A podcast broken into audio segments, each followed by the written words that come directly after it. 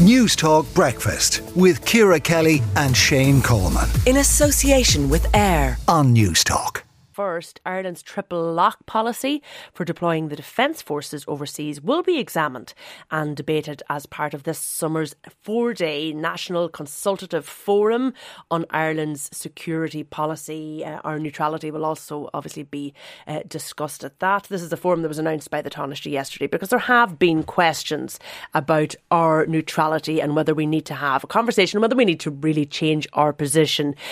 The triple lock, I do wonder, Shane, uh, because there's a lot of support for it. I saw a piece in, I think it was a journal last year, 50% of people still in support of this idea of the triple lock.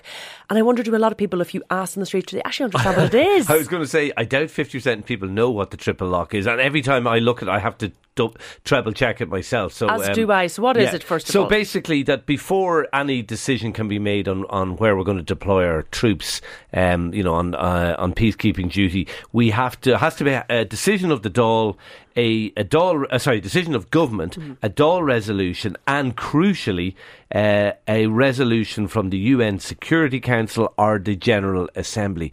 Now, to me, like forget neutrality. We can have a debate about neutrality uh, again, but the triple lock is a political cop out, and it's a sign of a national inferiority complex. I can't believe. i would be curious. Does any other country do it? Yeah. So, but we're what you're saying is fair enough there's a government ah, decision, oh, fair enough there's a Dáil resolution yeah. on this, but why do we need to go to the UN Security Council to get yeah, their it, their it, nod to say it's okay? I actually think if people really thought about that, they would be uncomfortable well, with And I think too. the reason they're uncomfortable is because it gives Vladimir Putin, it gives China, who are permanent members of the UN Security Council, it gives them a veto over what we do. So what we're basically saying is we don't trust the Dáil. uh, to actually make decisions for us. We're actually going to leave it to Vladimir Putin. That's actually what we're saying. Potentially. It's extraordinary. Now, it is also worth noting that there has never been an objection, as far as I'm aware. I mean, they have never actually exercised that veto and stopped Irish troops being deployed? Well, or have we ju- have we just not gone to places where we know uh, that it's it's not going to wash with the Russians or with the Chinese? I, I I'm not sure what the answer to that is.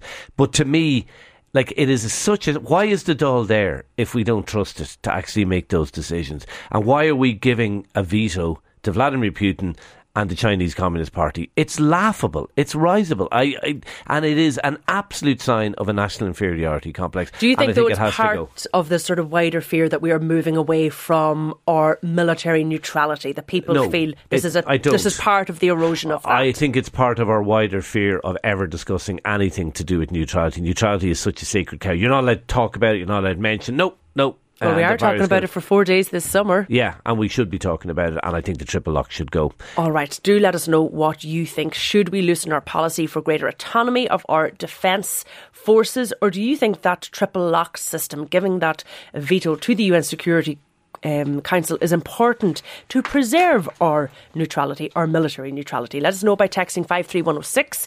Text costs 30 cents, and you can now get involved in the show through WhatsApp 087 1400 106. News Talk Breakfast with Ciara Kelly and Shane Coleman. In association with AIR. Weekday mornings at 7 on News